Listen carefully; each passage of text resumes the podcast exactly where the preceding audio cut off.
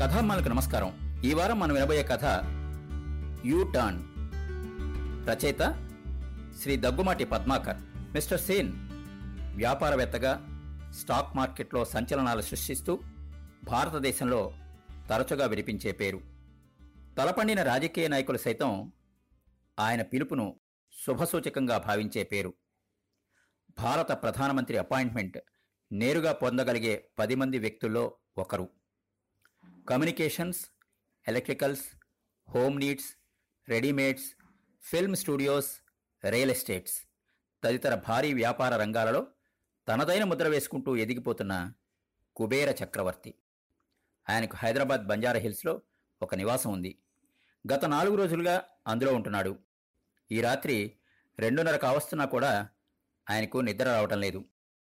Mister సేన్కు వ్యాపార లావాదేవీల సందర్భంగా నిద్ర పట్టని రాత్రులు తరచుగా ఎదురవడం మామూలే. సాధారణంగా ఆయన సగటు సంపాదన రోజుకి పదిహేను కోట్ల పైమాటే అంటూ ఉంటారు. వ్యాపారంలో అప్పుడప్పుడు జరిగే డీల్ సందర్భంగా హఠాత్తుగా మూడు నాలుగు వందల కోట్ల ఆదాయం ఎదురైనప్పుడు ఆయనకి నిద్ర పట్టదు. ఆ రాత్రి మోతాదుకి మించి డ్రింక్ తీసుకున్నా కూడా నిద్ర రాదు. ఆ సందర్భంలో కంప్యూటర్లో తన పర్సనల్ ఫైల్ ఓపెన్ చేసి తన ఆర్థిక సామ్రాజ్య విస్తరణలో తన అంతస్తులు పెంచే విశ్వాసపాత్రులైన. ఈ మాట ఆయనకి ఇలాంటి సందర్భంలో తప్ప నచ్చదు.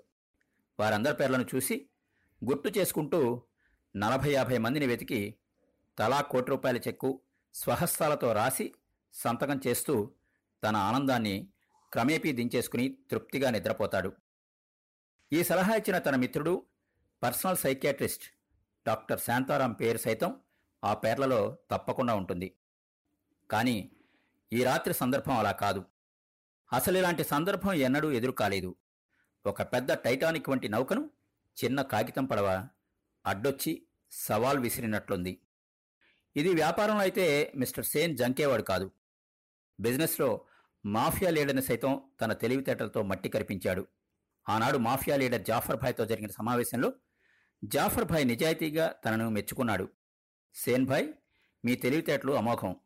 భారత అండర్ వరల్డ్ డాన్లో ఒకటిగా ఉంటూ నేను చేసే ఏకైక రియల్ ఎస్టేట్ వ్యాపారాన్ని మట్టి కరిపించి టేక్ ఓవర్ చేశారు.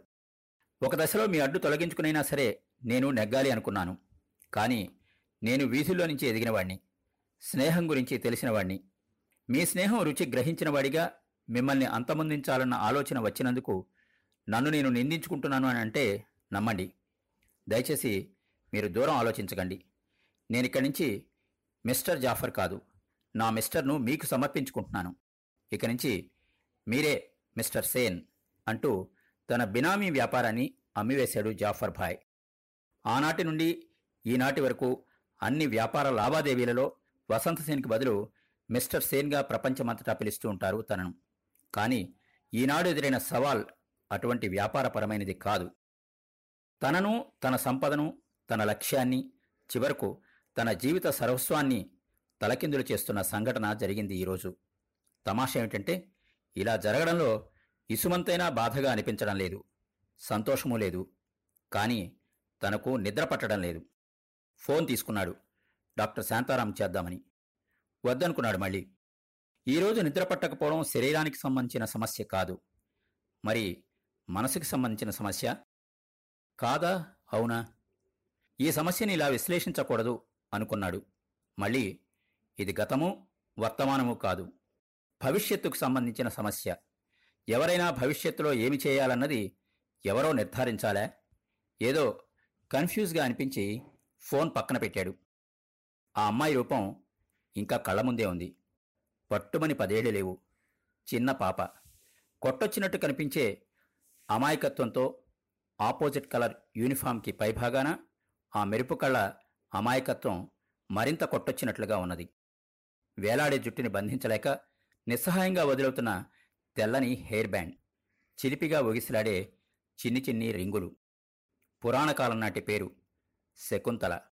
ఎంత పని చేస్తున్నావు శకుంతల అనుకున్నాడు మిస్టర్ సేన్. మిస్టర్ సేన్ ప్రతి మూడు నెలలకి ఒకసారి త్రైమాసిక లాభాలను పరిశీలించుకున్న అనంతరం రెండు మూడు రోజుల పాటు వ్యాపార సామ్రాజ్యాన్ని వదిలి భార్యతో కలిసి వివిధ ప్రదేశాలకు వెళ్ళి విశ్రాంతి తీసుకుంటూ ఉంటాడు. ప్రకృతి ఎంత ఆహ్లాదకరమైందైనా ప్రకృతిలో కలిగిన ఆనందాన్ని భార్యతో షేర్ చేసుకున్నా కూడా ఏదో అసంతృప్తిగానే ఉంటుంది ఆయనకి మధ్య. తనకు ఆనందాన్నిచ్చిన ప్రకృతితో తిరిగి అనుభూతుల్ని షేర్ చేసుకోలేకపోవడం రొటీన్గా వన్ వేలాగా అనిపించి గడిచిన రెండేళ్ళుగా ఆ పద్ధతిని మార్చుకొని కొత్త కార్యక్రమాన్ని ఏర్పాటు చేసుకున్నాడు. ఒక నూతన జీవితాన్ని పరిచయం చేసుకుంటున్నాడు. ఆయనకి ఆలోచన ఇచ్చింది కూడా డాక్టర్ శాంతారాం.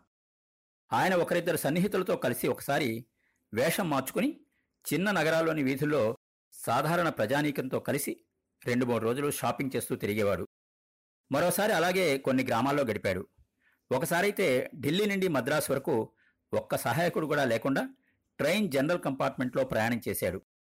ఆయనకు ఆ ప్రయాణం సాహసమే కాదు దుస్సాహసంగా కూడా అని అనిపించింది. ఈసారి తనకు చిన్ననాటి స్పోర్ట్స్ మిత్రుడొకడు హైదరాబాద్లోని ప్రభుత్వ స్కూల్లో హెడ్మాస్టర్గా పనిచేస్తుంటే ఆ పాఠశాలకు వచ్చి చిన్నపిల్లలకు పాఠాలు చెప్తూ గడపాలి అనుకున్నాడు. మూడు లేదా నాలుగు తరగతుల పిల్లల కోసం మూడు రోజుల అవకాశం కావాలని తన మిత్రుడైన ఆ హెడ్మాస్టర్ని అడగడం ఆయన ఆనందంగా అంగీకరించడం జరిగి ఒకరోజు హైదరాబాద్కు వచ్చాడు హైదరాబాద్ కార్పొరేషన్ ఆధ్వర్యంలో నడుస్తున్న చిన్న పాఠశాల అది ఐదారు తురాయి చెట్ల నీడన పది గదులున్న నా పాఠశాల. ఆ వేసవి ఉదయం స్కూల్ ఆవరణలోకి తన మిత్రుడైన హెడ్మాస్టర్తో కలిసి అడుగు పెడుతున్న మిస్టర్ సేన్కి తురాయి చెట్ల ఎర్రని పూలు ఆవరణమంతా పరుచుకొని చల్లని గాలితో రెడ్ కార్పెట్ వెల్కమ్ చెబుతున్నట్లుగా అనిపించింది. పిల్లలు తనను అతి మర్యాదస్తునిగా చూడకుండా ఉండేందుకుగాను ఆయన సూట్ వేసుకుని రాలేదు. ఇన్షర్ట్ మీద రావాలంటే ఇబ్బందిగా అనిపించి ప్యాంటు టీషర్టు ధరించి వచ్చాడు. ఎలాంటి స్ప్రేలు వాడలేదు. స్నోలు రాసుకోలేదు. హెయిర్ క్రీమ్ కూడా వాడలేదు. సాధారణమైన కొబ్బరి నూనె రాసుకున్నాడు. స్కూల్ ఆవరణలోకి ప్రవేశించగానే నమస్కారం sir. Good morning sir. Yes yes good morning all of you. ప్రభుత్వ స్కూల్ కదా? క్రమశిక్షణ అంతగా లేదు. అది సంతోషంగానే ఉంది. Dam discipline. మరీ మిలిటరీ క్రమశిక్షణ కూడా పిల్లల్లో పెళ్ళుబికే ఆలోచనాధారాల్ని కీల్చేస్తుంది నియమాలను ఉల్లంఘించాలన్న ఆలోచన ఉన్నవాడు మాత్రమే కొత్త నియమాలను రూపొందించగలుగుతాడు. ఇలా అనుకుంటూ ఉండగానే క్లాస్లో కాస్త సైలెన్స్ వచ్చింది. వెంటనే పిల్లలతో కథలు చెప్పించాడు. కొందరితో బోర్డుపై రకరకాల బొమ్మలు వేయించాడు. మధ్యాహ్నం కొందరితో హీరోల గురించి హీరోయిన్ల గురించి మాట్లాడించాడు. ఒక అమ్మాయి అడిగింది మీ పేరేంటి సార్? సేన్. వీడి పేరు కూడా సీనే సార్. ఇంకో అబ్బాయి వైపు వేలు చూపిస్తూ చెప్పాడు అక్కడు. తేరుకుని చెప్పాడు సీను కాదమ్మా సేన్ వసంత సేన్. ఆ రోజు క్లాస్లో మాటల మధ్య ఉన్నట్టుండి తాను రేపు ఒక్కరోజు మాత్రమే వస్తానని రేపు మీ అందరికీ తలా ఒక గిఫ్ట్ ఇస్తానని మీరు కూడా ఎంత చిన్నదైనా సరే తలా ఒకరు గిఫ్ట్ తెచ్చి ఇవ్వమని కాగితంపై బొమ్మేసుకొచ్చినా పర్వాలేదని అందర్నీ కోరాడు. మర్నాడు క్లాస్లో సందడే సందడి. మిస్టర్ సేన్ క్లాస్లో అడుగుపెట్టగానే దిగులు పక్కన పెట్టి రెట్టించిన ఉత్సాహాన్ని ప్రదర్శించారు పిల్లలు. అందరి కళ్ళలో మెరుపు అందరి పెదవుల్లో నవ్వు. ఎవరి కాళ్ళు ఒకచోట నిలవడం లేదు. ఒక్కొక్కరిని పిలిచి తాను తెచ్చిన మ్యూజిక్ బాక్సులను తలా ఒకటి ఇచ్చాడు వరుసగా పిలిచి. తర్వాత పిల్లల్ని వారు తెచ్చిన గిఫ్ట్ల గురించి అడిగాడు. కొందరు పువ్వుల బొమ్మలు వేసుకొచ్చారు. కొందరు జాతీయ జెండా బొమ్మ వేసుకొచ్చారు. ఒక అమ్మాయి వసంతసేన సార్కి అని గమ్తో రాసి దానిమీద స్పార్క్ చల్లుకుని వచ్చింది.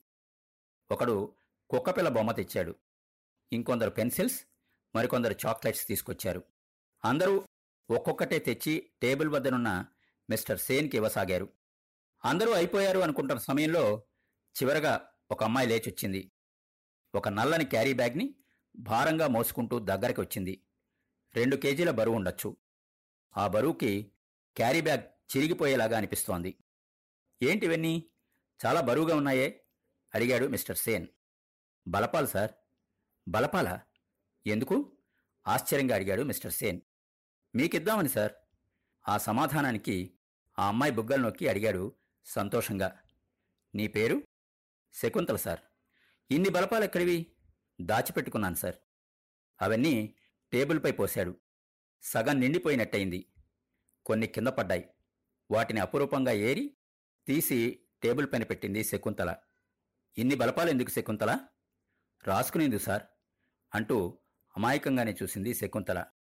ఆ చూపులో ఏనేంది ఇది కూడా తెలియని అమాయకుడా? అన్న ప్రశ్న కూడా ఉంది. ఇన్ని బలపాలతో నువ్వేమి రాస్తావు? మళ్ళీ కొంటూనే ముక్కలు చేసి దాచుకుంటావు. అవునా? ఇవన్నీ వేస్టే కదా? క్లాస్లో కొన్నిసార్లు కొందరికి ఒక్క బలపం కూడా లేక దెబ్బలు తింటూ ఉంటారు కదా? నువ్వప్పుడు అని అంటూ ఉండగానే తన ఆస్తులు గుర్తొచ్చి ఏదో షాక్ తగిలినట్టు అనిపించింది మిస్టర్ సేన్కి. షాక్ క్రమంగా శరీరమంతా పాకి ఒళ్ళు జలధరించింది. My God! అనుకున్నాడు మనసులో. నిలబడి ఉన్న శకుంతలకు దుఃఖంగా అనిపిస్తోంది. రెండేళ్ళుగా అపురూపంగా దాచుకున్న బలపాలు మంచి టీచర్ కదా అని బహుమతిగా తెచ్చిస్తే ఇలా వింతగా నన్నే ఎందుకు దోషిగా చూస్తున్నాడని భావించింది శకుంతల. శకుంతల వైపు చూశాడు మిస్టర్ సేన్. శకుంతల తను కూడబెట్టుకున్న ఆస్తులన్నీ ధారాదత్తం చేస్తోంది. తన మీద అభిమానంతో ప్రేమతో. క్షణం ముందు మెరుస్తున్న కళ్ళు తడి నిండుతున్నాయి. గంతులేస్తుండిన చెవిరింగులు భారంగా అనిపిస్తున్నాయి. ఆ సమయంలో బలపాలన్నింటితో పాటు ఆత్మాభిమానం కూడా పోతుందన్న బాధ ఆ బాలికలో వ్యక్తమవుతోంది. చటుక్కున దగ్గరికి తీసుకుంటూ అన్నాడు నో నో నో ఏడవద్దు. ఏ శకుంతల నువ్వు ఇంతకాలం వీటిని దాచుకున్నావు కదా.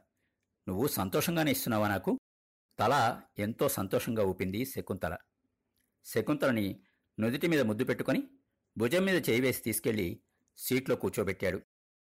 ఆ అమ్మాయికి తను ఇచ్చిన ముద్దులో తగినంత ప్రతిఫలం తాలూకు గాఢత లేదు అనిపించింది మిస్టర్ సేన్కి.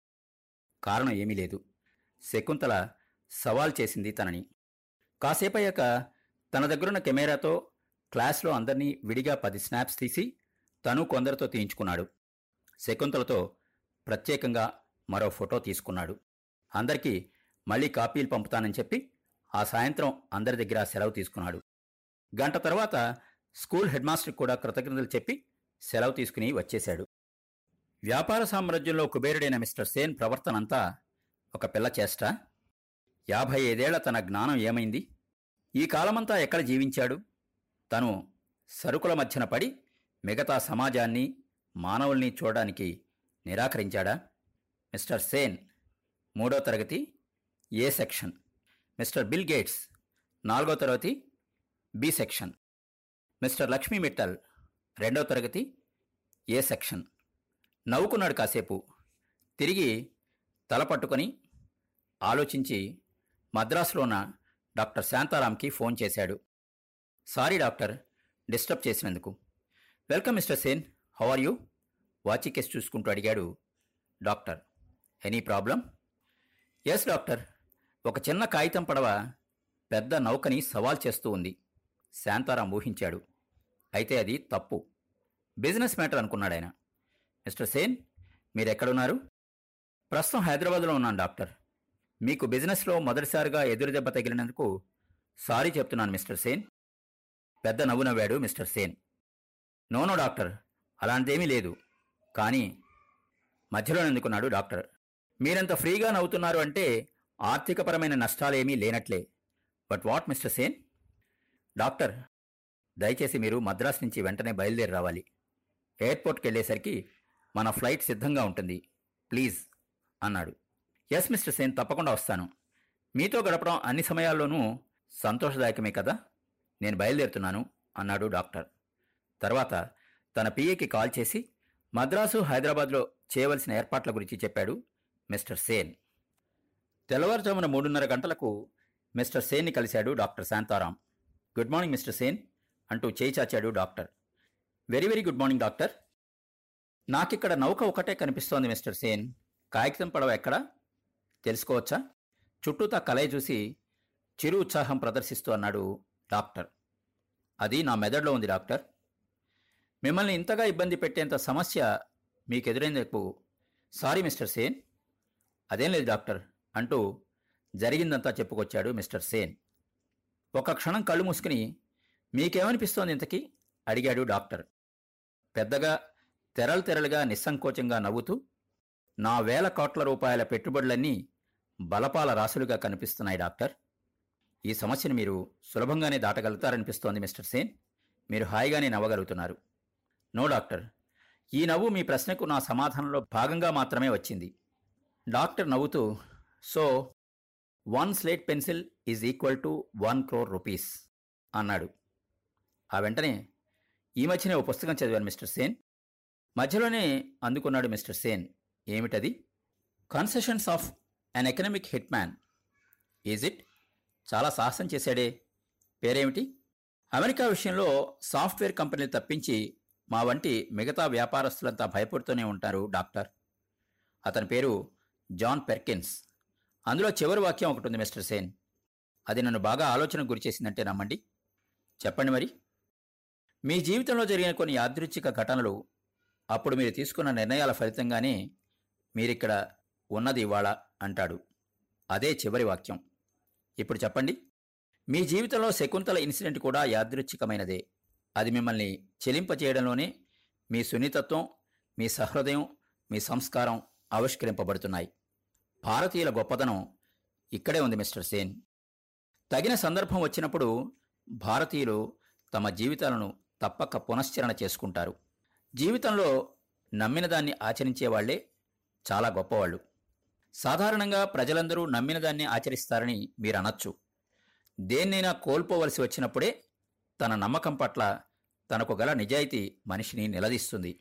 అలా కోల్పోయేందుకు సిద్ధపడని వారి నమ్మకం అనుమానాస్పదం అవుతుంది అలా కోల్పోవడానికి సిద్ధపడకపోతే వారు నిజాయితీ లేని వ్యక్తులంటారా? అన్నాడు. ఇది నిజాయితీ సమస్య కాదు మిస్టర్ సేన్. దీన్ని నేను సాపేక్షం అంటాను. మనం నమ్మిన దాన్ని వాస్తవ దృష్టితో బేరీజ్ వేసుకోవాలి నిజాయితీగా. నమ్మిన దాన్ని ఆచరించేందుకు చాలా ధైర్యం కావాలి మిస్టర్ సేన్. బహుశా ప్రపంచ జనాభాలో వారి శాతం పదికి లోపే ఉంటుందని నా భావన. కొన్ని సంఘటనలు కొందరి జీవిత స్వరూపాలను మాత్రమే మార్చివేస్తాయి. కొన్ని నిర్ధారణలు ప్రజలందరి జీవిత స్వభావాలను సైతం మార్చివేస్తాయి. ఏది ఏమైనా అవి వ్యక్తుల మెదళ్ళలోనే జనిస్తాయి. సోక్రటీస్ విషం తాగాడు. కార్ల్ మార్క్స్ దేశ బహిష్కరణకు గురైనాడు. యేసుక్రీస్తు సిలువ వేయబడ్డాడు. బుద్ధుడు కుటుంబాన్ని రాజ్యాన్ని కూడా వదులుకున్నాడు. అశోకుడు ఖడ్గాన్ని కింద పడేశాడు. వీరంతా దృఢచిత్తం కలిగినవారు అంకితభావం దృఢచిత్తానికి తల్లి వంటిది అంటారు. మనకు ముందు తరాలు తాము కాలాన్ని జీవితాన్ని త్యాగం చేసి మనకు కల్పించిన సకల సౌకర్యాలని మనం ఇప్పుడు అనుభవిస్తున్నాం. కానీ శాస్త్రవేత్తలు పది సంవత్సరాల పాటు కొనసాగించిన ప్రయోగాలను కూడా ఫలితాలు వ్యర్థమని తేలితే నిర్దాక్షిణ్యంగా మూలపడేస్తారు. లక్షల కోట్లు సంపాదించినా ఆ తదనంతరం ఒక దశలో ప్రపంచంలోని ఏ ఒక్కరూ ఈ నిర్లిప్త భావాల నుండి తప్పించుకోలేరు. ఇన్ఫినిటీ అనేది అంతంలేని దానికి ఒక సంకేతం మాత్రమే కదా? ఆ సంఖ్య ఊహించేవారి ఊహాశక్తిని బట్టి ఉంటుంది. తగినంత ఊహాశక్తి లేకుండా దానిని చేరుకోవాలని పాకులాడేవారు జారిపోక తప్పదు. ఆ ప్రయాణంలో హఠాత్తుగా కన్నుమూసేవారి సంగతేమో గాని మిగిలిన వారు మాత్రం తాము జారిపోతున్న విషయాన్ని తప్పక గ్రహిస్తారు. కొన్ని అనుభవాలు ఎదురైనప్పుడు వెయ్యి తరాలకు అవసరమైన డబ్బు ఒక్కచోట పోగేయగలం కానీ మన జీవితమంతా తినవలసిన దాన్ని ఒకేసారి తినలేం కదా మిస్టర్ సేన్? ప్రస్తుతానికి మీకు ఒక విషయం మాత్రం చెప్పగలను. Welcome doctor. చెప్పండి. మీ కాలాన్ని వీలైనంతగా డబ్బు వ్యాపకాల నుండి మళ్ళించండి. వీలైనంత ఉల్లాసంగా వీలైనంత ప్రశాంతంగా గడిపే ప్రయత్నం చేయండి. డాక్టర్ మీరు దాటవేయడం లేదు కదా? నేను నా సంపాదన ఐ మీన్ నా బలపాల గురించి అడుగుతున్నాను. అప్రయత్నంగా నవ్వుతూ అన్నాడు మిస్టర్ సేన్. ఆ నవ్వు డాక్టర్ విషయాన్ని దాటవేయడానికి తాను గ్రహించినట్టుగా నవ్వాడో డబ్బు కోల్పోతున్న విషయంలో నేను సీరియస్గా లేనని డాక్టర్కి తెలిపేందుకు నవ్వాడో ఆయనకే తెలియదు డాక్టర్ కూడా చప్పుడాని ఒక చిన్నపాటి నవ్వు నవ్వి కాసేపు భ్రుకుటి ముడివేసి చూపుడు వేలుతో తలపట్టుకుని మళ్ళీ తీసి హఠాత్తుగా మిస్టర్ సేన్ వైపు చూస్తున్నాడు ఓ పని చేయండి మిస్టర్ సేన్. అది కూడా నా సలహాను మీరు ఖచ్చితంగా విశ్లేషించుకుని మరీ ఆచరించవలసిందిగా ప్రేమపూర్వకమైన అభ్యర్థన కూడా. మీకు గనక మీ తదుపరి తరాల వారసులపై సాపేక్షమైన ప్రేమ మాత్రమే కలిగి ఉండే పక్షంలో ఒక పది తరాలకు విల్లు రాసి మిగిలిన ఆస్తిని మీకు బలపాలవలే అనిపిస్తే భారత ప్రభుత్వం ఏ రంగానికైతే నిధులు తక్కువగా కేటాయిస్తుందో అందుకై వినియోగించండి. యు మీన్ ఎడ్యుకేషన్ అవును మిస్టర్ సేన్. భూగర్భంలోని ఖనిజాలను వాయువులను వజ్రాలను చివరకు రాళ్ళను కూడా తవ్వుకొచ్చి కనీసం వ్యాపారం పేరుతోనైనా వినియోగంలోకి తెస్తున్నాం. కానీ మట్టిలో పుట్టి మట్టిలో కలిసిపోతున్న వారికి జ్ఞానాన్ని అందించి తిరిగి దానిని వినియోగంలోకి తీసుకురాలేకపోతున్నాం. వీలైతే మీరు పూనుకోండి. మీరు కట్టించగలిగినన్ని స్కూళ్ళు గ్రామాల్లో కట్టించండి. ఇరవై ఐదు సంవత్సరాల పాటు ఒక తరమంతా చదువుకునేందుకు అవసరమైన అన్ని వసతులతో భావి భారత పౌరులకు విద్యాదానం చేయించండి. మీతో పాటు ఆర్థికంగా పైకి వచ్చిన ప్రతి విద్యావంతుడు తాను అఆలు నేర్చుకున్న బడికి తగినన్ని నిధులిచ్చే విధంగా విద్యుక్తపరచండి. సంపదలో మీరు ఉన్నతంగా ఉండడం కంటే జ్ఞానంలో దేశం ఉన్నతంగా ఉండడం మీకు అభ్యంతరం కాదు కదా? అన్నాడు.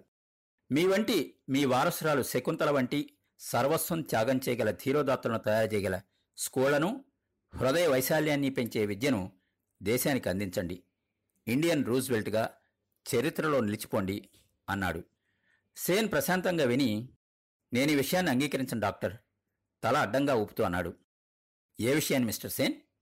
శకుంతల నా వారసురాలు అనడాన్ని నిజానికి నేనే ఆమెకు వారసుణ్ణి. మిమ్మల్ని మీరు సవరించుకోవాలి. మిస్టర్ సేన్ నవ్వుతో శృతి కలిపాడు డాక్టర్. విన్నారు కదండి? దగ్గుమాటి పద్మాకర్ గారి కథ యూ టర్న్. మరి విన్నారు కదా? ఇది ఇవాల్ట్ ఎపిసోడ్. మళ్ళా వచ్చే వారంలో కలుసుకుందాం. మా షో మీకు నచ్చినట్టయితే యాపిల్ పాడ్కాస్ట్ గూగుల్ పాడ్కాస్ట్ మరియు స్పాటిఫైలో కానీ సబ్స్క్రైబ్ చేసి నోటిఫికేషన్ ఆన్ చేసుకోండి. నెక్స్ట్ ఎపిసోడ్ రిలీజ్ అయినప్పుడు మీకు అప్డేట్ వస్తుంది. నేను మీ కొప్పతి రాంబాబు విజయవాడ నుండి.